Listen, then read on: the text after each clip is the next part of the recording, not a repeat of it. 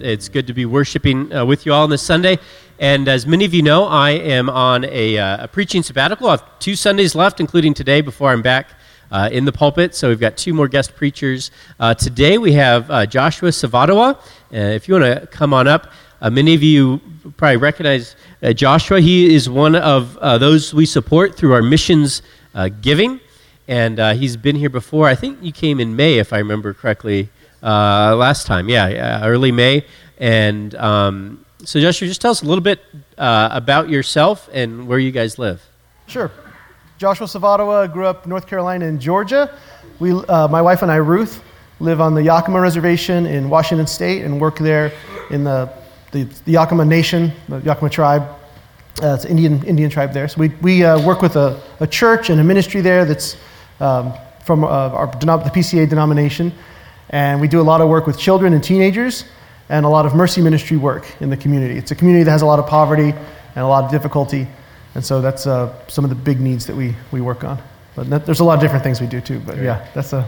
Yeah, and you've got a lot of kids there. Share just something about what that ministry is. Yeah, so on our Sunday mornings, we'll have about forty, sometimes fifty children that come, and they're coming generally without their parents. So we send out a bus and, and vans to pick a bus and four vans to pick up on Sunday morning, and we'll bring the kids to church. And they, uh, it's it's neat because they they're all in, in small groups. Uh, the fifth graders and under are in small groups, and their small group leader kind of serves as their surrogate parent for the day. So Ruth has a group of fourth and fifth grade girls that she's with from ten fifteen to one, one fifteen when we leave, and they'll do children's church together, sit in the big service together, eat together, and then do some activities after church together. So, great. And then how did you get interested in this ministry? Yeah, I, I went out as a summer intern in two thousand nine with Sacred Road, and I found them on the P C A's website. I my I was in a college ministry, R U F, and we went and did Hurricane Katrina relief work, and it got me interested in mercy ministry work. And I, I was I was wanting to go back there to help with them, and then I saw Sacred Road on, on the internet and followed him and went out as an intern. Great. And then just what are some ways we can be praying for you guys and encouraging you in yeah. this season? Uh, our Christmas season, which is just starting, is very busy for us. Uh, we'll give out, we, we, we visit over one hundred homes during Christmas time, and give we give out around five hundred gifts to children during that time. So we, that's what we did last year. It'll be similar, and we, we do a lot of ministry and, and outreach in our community, and then we do some outreach in two res, two other reservations, the Nez Perce and Warm Springs Reservations. And uh, so it's busy, but um, do be praying for us. We, like I said, we have mostly children, and we need we need more adults in our church for leadership, and and um, be praying for that. But one thing that we have seen, um, this is November still, so for the month of November, we've had our, our highest attendance that we've ever had for the month, and we've had a lot more uh, families coming and adults coming, so we're really excited about that and really hopeful, and uh, yeah, we'll see what God does. Great. Well, yeah. We're excited to have you back here and to yeah. bring us the word this morning. Thanks. Absolutely. Thank you. Yes, thank you. Thank you guys for your prayers and your support and for inviting us and um, for having us. We're, we're, we're excited to be here. Um, this will work. Yes, this does work. So today's sermon is um, from Luke chapter fourteen, verses twelve through twenty-four, and I think it'll be posted here. Yes, it is. So yeah, it's, um, I said that wrong. I meant Luke fourteen. Luke fourteen, and I turned to the wrong page. There we go. Luke fourteen, verses twelve through twenty-four. Then Jesus said to his host, "When you give a luncheon or dinner, do not invite your friends, your brothers or sisters, your relatives, or your rich neighbors. If you do, they may invite you back, and so you will be repaid. But when you give a banquet, invite the poor, the crippled, the lame, the blind, and you will be blessed. Although they cannot repay you, you will be repaid at the resurrection of the righteous." When one of those at the table with him heard this, he said to Jesus, "Blessed is the one who will eat at the feast in the kingdom of God." Jesus replied, "A certain man was preparing a great banquet and invited many guests. At the time of the banquet, he sent his servant to tell those who had been invited, 'Come, for everything is now ready.' But they all alike began to make excuses. The first said, 'I've just bought a field and I must go and see it. Please excuse me.' Another said, 'I've just bought five yoke of oxen and I'm on, I'm on my way to try them out. Please excuse me. Still another said, I just got married, so I can't come. The servant came back and reported this to his master. Then the owner of the house became angry and ordered his servant, go out quickly into the streets and alleys of the town and bring in the poor, the crippled, the blind, the blind, and the lame. Sir, the servant said, what you have ordered has been done, but there's still room. Then the master told the servant, go out to the roads and country lanes and compel them to come in so that my house will be full. I tell you, not one of those who are invited will get a taste of my banquet. Let's pray. Father, we thank you for your word. We thank you for the teachings and the stories. We thank you for Jesus. Father, we, we pray and ask that through this through this passage, through this sermon, we can we can see Jesus better. We can see him as real. We can see him as beautiful and lovely and stronger than than these other things in our life. Father, work in our hearts. Give us the the ears to hear and the eyes to see and the hearts to believe. We ask all this in Jesus' name. Amen. So I, I titled this sermon, Who is God? Who do you say God is? And you may not uh, pick that up from this from this passage, but uh, it, it's a question that we ask. Who is God? Why are we here? What are we doing? What's going on? And in this passage, we, we get a picture of who God is. We get, we get a glimpse of what he's like. And if um, if you're a, a good Presbyterian, you may think, well, we know who God is because we have the, the confession. And the confession is, is it has a long description of who God is with a lot of big words, a lot of good words. The, the larger catechism, question number seven, it says, what is God? Or you could say, who is God? And it, answer, it answers it as, God is a spirit, in and of himself, infinite in being, glory, blessedness, and perfection, all sufficient, eternal, unchangeable, incomprehensible, everywhere present, almighty, knowing all things, most wise, most holy, most just, most merciful and gracious, long-suffering, and abundant in goodness and truth. And that's, that is one answer. You could go with the, the Nicene Creed, written a long, long time ago. It says, one God, the Father Almighty, maker of heaven and earth, and all things visible and invisible, Jesus, only begotten Son of God, begotten of his Father before all worlds, God of God, light of light, very God of very God, begotten, not made, being of one substance. And it, and it continues. And I, I wanted to kind of to bring that up, as as um, as Christians, we have different documents in the church's history we may go to and say, well, that's how, that's how we know who God is. We go to the Bible, we learn who God is. But I, w- I want to propose to you or offer that one of, one of the things we can go to is stories. There's a, an Old Testament professor. I guess he's maybe if you're if he's if you're a professor, you're still a professor. He he doesn't profess anymore, I guess. He now he runs a ministry, but he used to be a professor. And I heard him once say that, that the, Old, the Old Testament is seventy-seven percent of the Bible, and most of the Old Testament is stories. And I, I heard a theologian say that ninety percent of the Bible is stories. They're all it's full of stories. There are stories everywhere. And one thing that interests me, and we work on the, the Yakima Reservation. It's a, a different culture than, than um, mainstream American culture. And uh, Western culture has a tendency to de-emphasize story and its place. But all throughout the Old Testament, there are stories. And Richard Pratt wrote a book uh, called He Gave Us Stories, where he argues that we need to, to understand the Bible, to understand God, we need to look at the stories in the Bible and understand them better and talk about them. And and the truth is is that uh, we with children, we teach them the stories over and over again. And, and, and sometimes it's a go-to for us when we're thinking about a tough situation or thinking about a tragedy. We remember Jesus, Jesus cried at his friend's death. We think about the, the disciples and, and Peter walking on the water, or the disciples at the storm. They, they're some of the first things that come into our head. We also memorize Bible verses.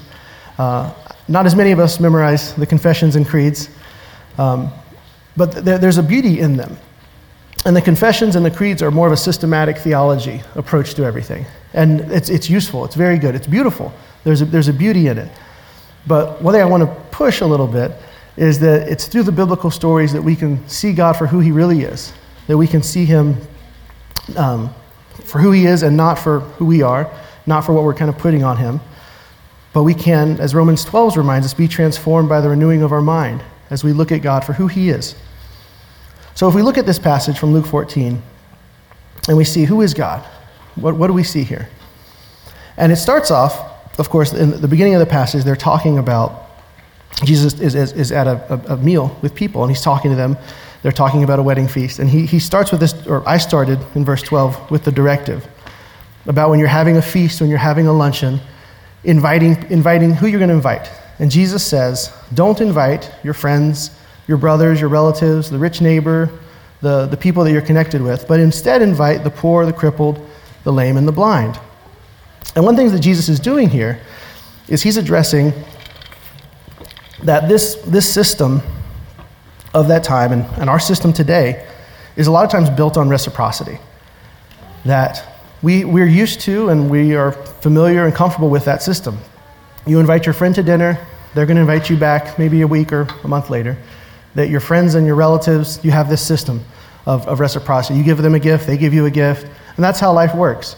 And uh, you, you can even think of it in terms like of a, a business sense of, I have this person that I'm friends with, I'm going to give them a little business, and then sometime down the road, they're going to come and give me business, or they're going to send one of their friends to give me business. And that's that's kind of how the world works. It's, it's built on reciprocity, give and take.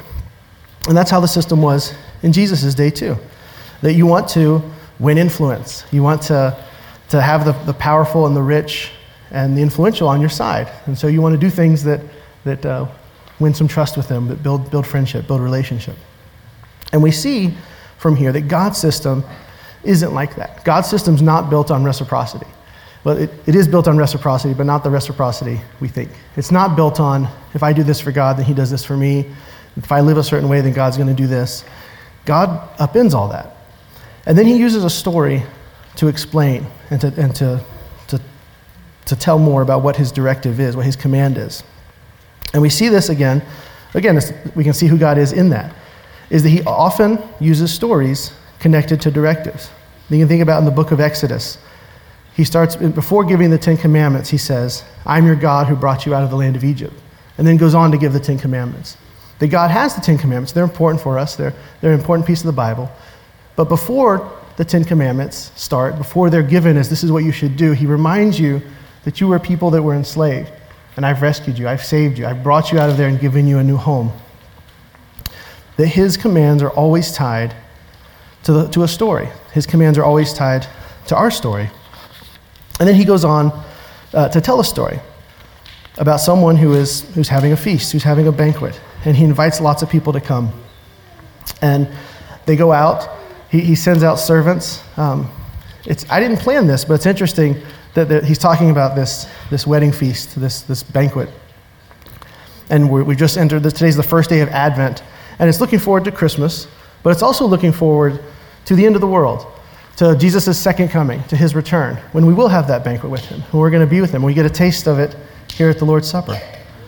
But Jesus is talking about this heavenly banquet that's going to happen. There's going to be this feast, this this party. And he sends out his servant, he, he invites people, and people, it gives three examples of people that have excuses of why they can't come. One person has a field, and they have to care for it. Another person has five oxen, and they have to care for it. Someone just got married.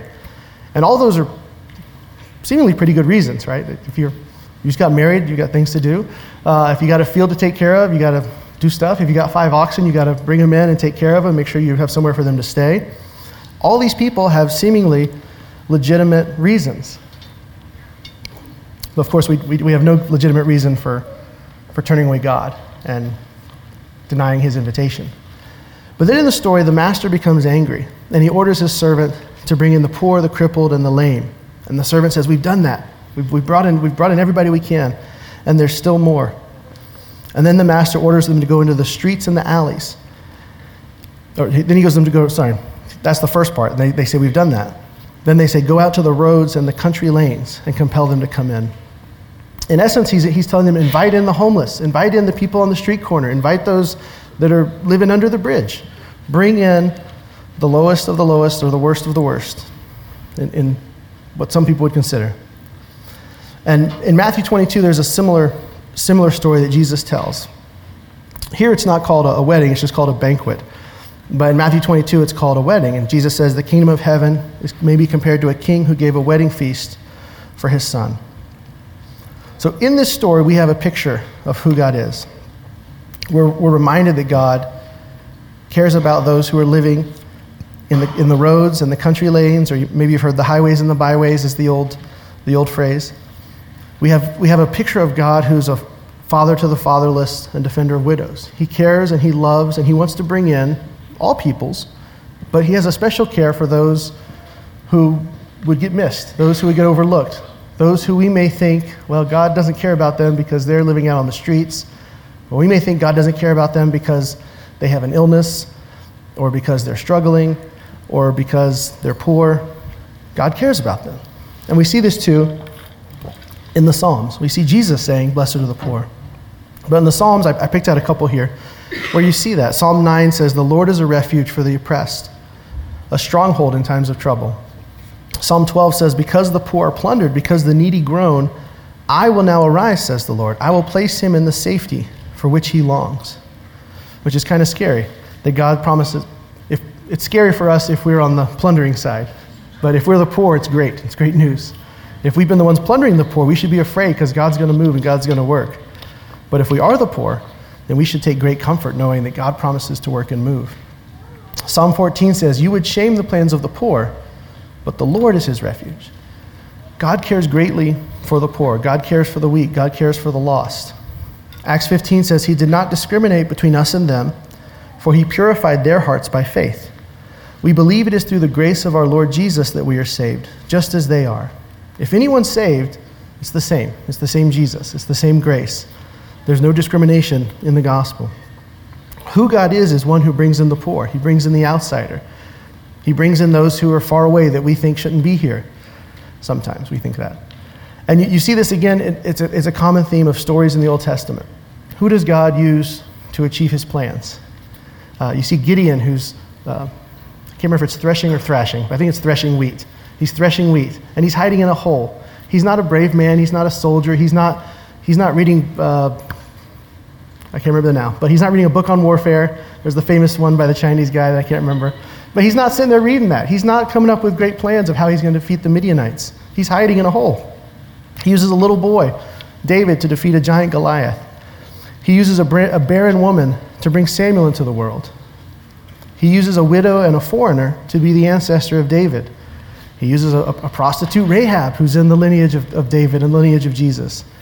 We see him bring Moses, who's a, who uh, has a speech issue. We don't know if, if, what exactly it is, but some people think it's stuttering, that he may have been a stutterer. But he brings him to lead the people.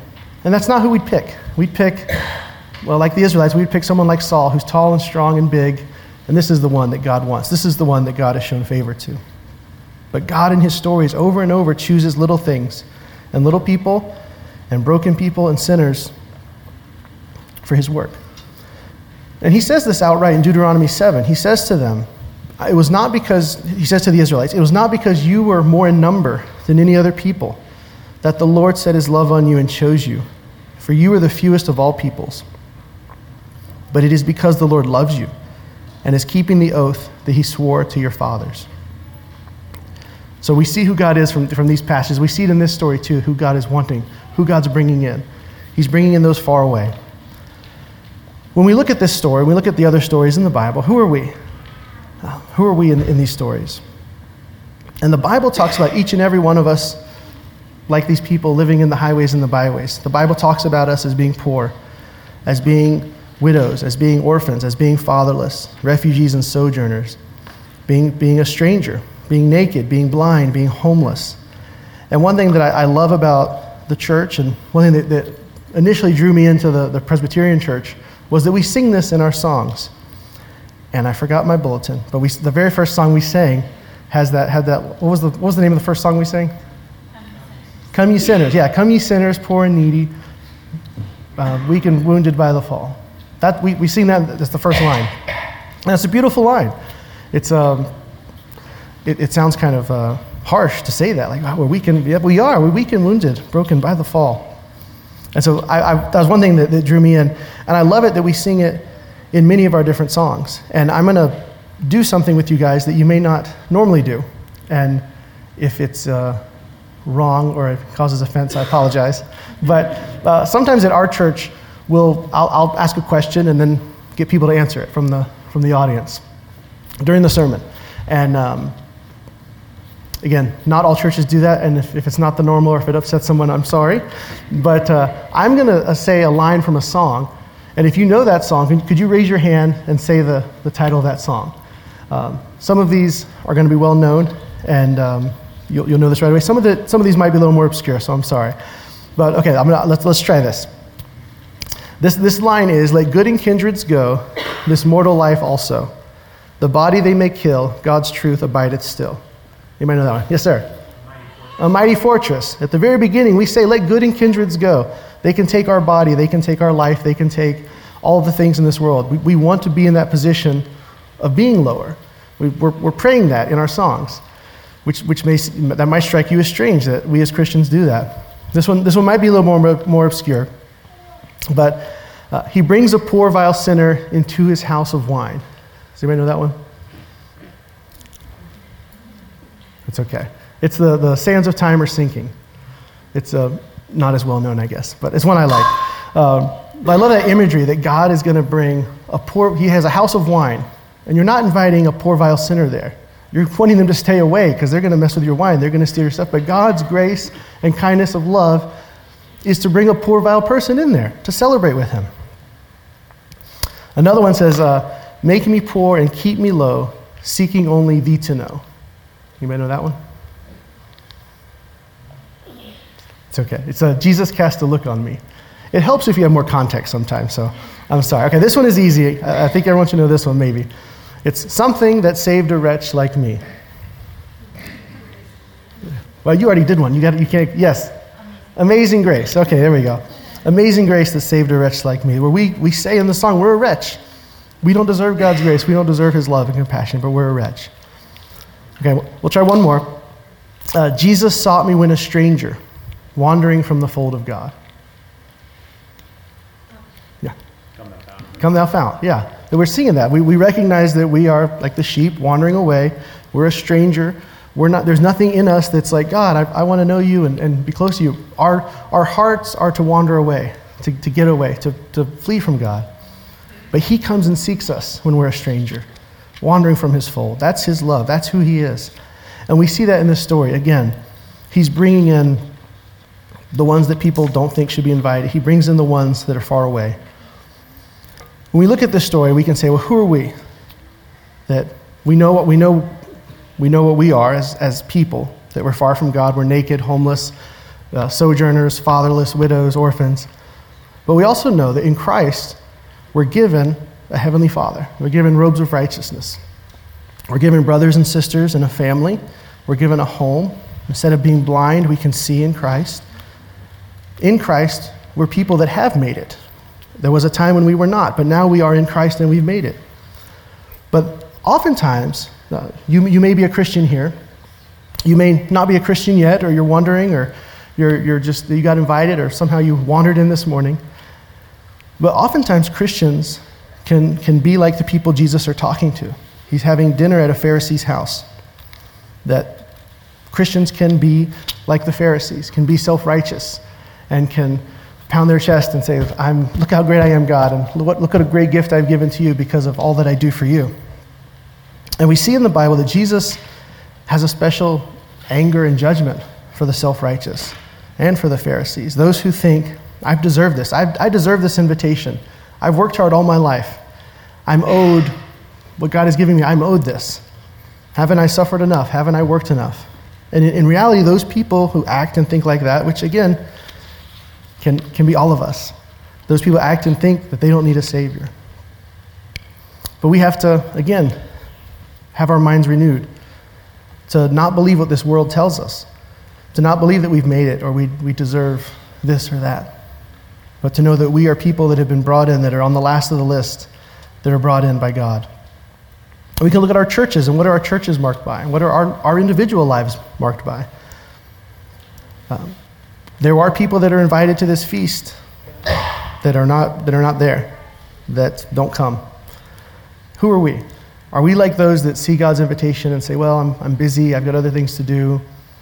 Do we see God's invitation and think, well, I, I deserve to be there? Or are we like those who are who are drug in by God's servants, by his angels, by his people? Do we have the same attitude as God? Do we go out, uh, I think AT was just saying, inviting people to church. Do we have the attitude of going people, going to people, our friends and our neighbors, and saying, hey, come to church. Uh, hey, hey, come over to my house and have Thanksgiving with us. Come over to our house and have dinner, watch a movie with us, spend time with us. Do we invest in those around us and love them like Jesus does? Or do we write them off? And I've got a, a story uh, for my for, for myself that, that I have had times when I've written people off and I've thought, well, this person is too far gone, or this person is beyond the pale. This person, you know, I've I've done my best. And so the we have we have teams that come in the springtime and the summertime, and they do work in the community, working on homes, roofing and painting usually. Sometimes we pick up trash, sometimes we do firewood. But then in the afternoon every day, we do what we call Kids Club. We go to these two housing projects that are really rough places, rough homes, rough kids, rough backgrounds. And we do kids programs. And we'll spend time playing, doing kickball, foursquare, crafts, jump rope, tag, uh, other things, Play-Doh. And then at the end, we'll do a Bible story. And we'll have the kids act out the Bible story. And then we'll pray with them, we'll sing, and then we send them home. And those kids that we connect with, those are the ones that come to church and that are part of our youth group and some of the adults in our church that are leading now. But uh, a few years ago, we were doing this, and there was a little boy named Paul who came to Kids Club. And one of the rules we have for Kids Club is you need to connect with a kid as soon as they get there, because if, if they come and no one connects with them, if no one makes them feel loved and feel part of things, they're not going to stick around. So we as a staff always try to keep an eye on the, uh, we call them wallflowers. There are some that just kind of sit on the periphery and they watch, and they they don't know, they're just kind of, you know, trying to figure out what's going on. And so there was a little boy named Paul there. And the first week we were doing this, I tried to interact with him, and I talked to him, I found out his name, I found out who his family was, but he just wouldn't talk. And he he sat there with pretty much no affect. And he wouldn't smile, he wouldn't laugh, he wouldn't talk, he would just sit there. And I remember taking books to him and sitting and reading. Uh, I would get the other kids, and we'd sit and be like, let's read a book, and try to get Paul to read too, and let's try to talk to him, and nothing happened. And uh, I remember after the first, it might have been the second week of doing that with him, I kind of gave up on him, and I thought, well, we tried. We tried to connect with him, but he is not connectable. And I thought too, I've been doing this a long time. I know how to connect with children and make them laugh and be, do silly voices or strange things, and uh, nothing seemed to work with him. And so I, I had kind of written him off.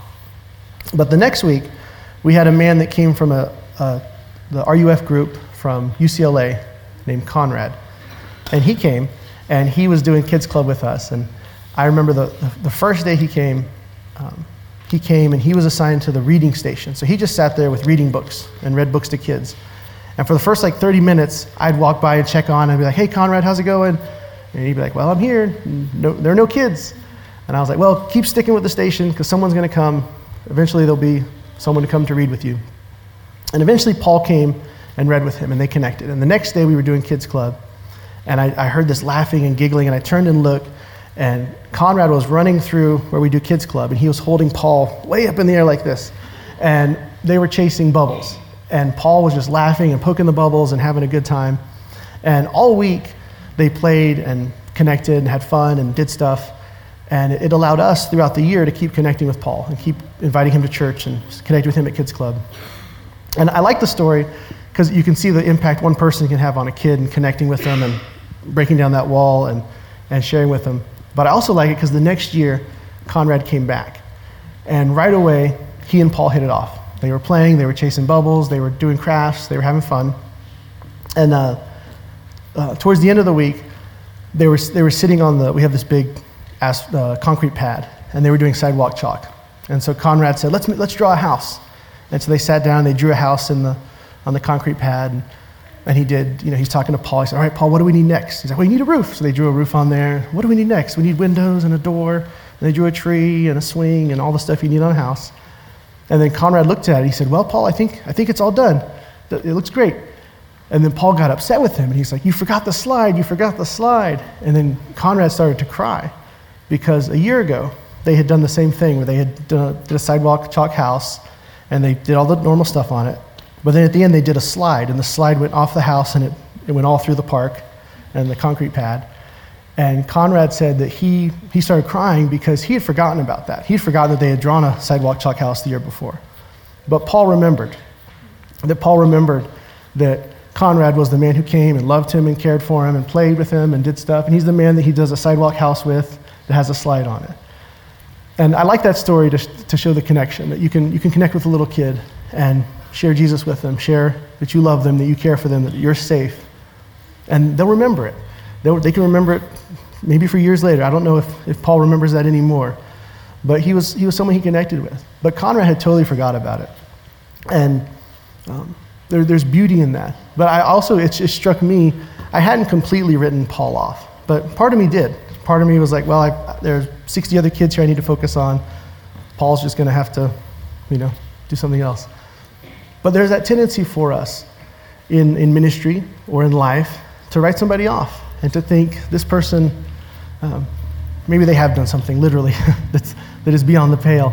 But do our actions and our attitudes and our, our ways we treat other people and talk to people, do we write them off? Or do we say, well, maybe they, maybe there's hope for this. Maybe maybe all I can do is pray for this person and let God let God be the one to figure it out.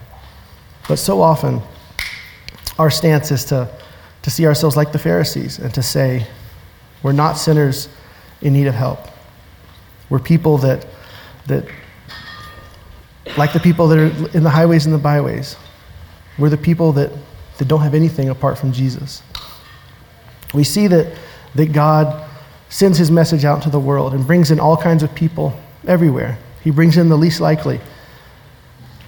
We see that um, in Jesus, we have the very word of God made flesh, and the stories come to life.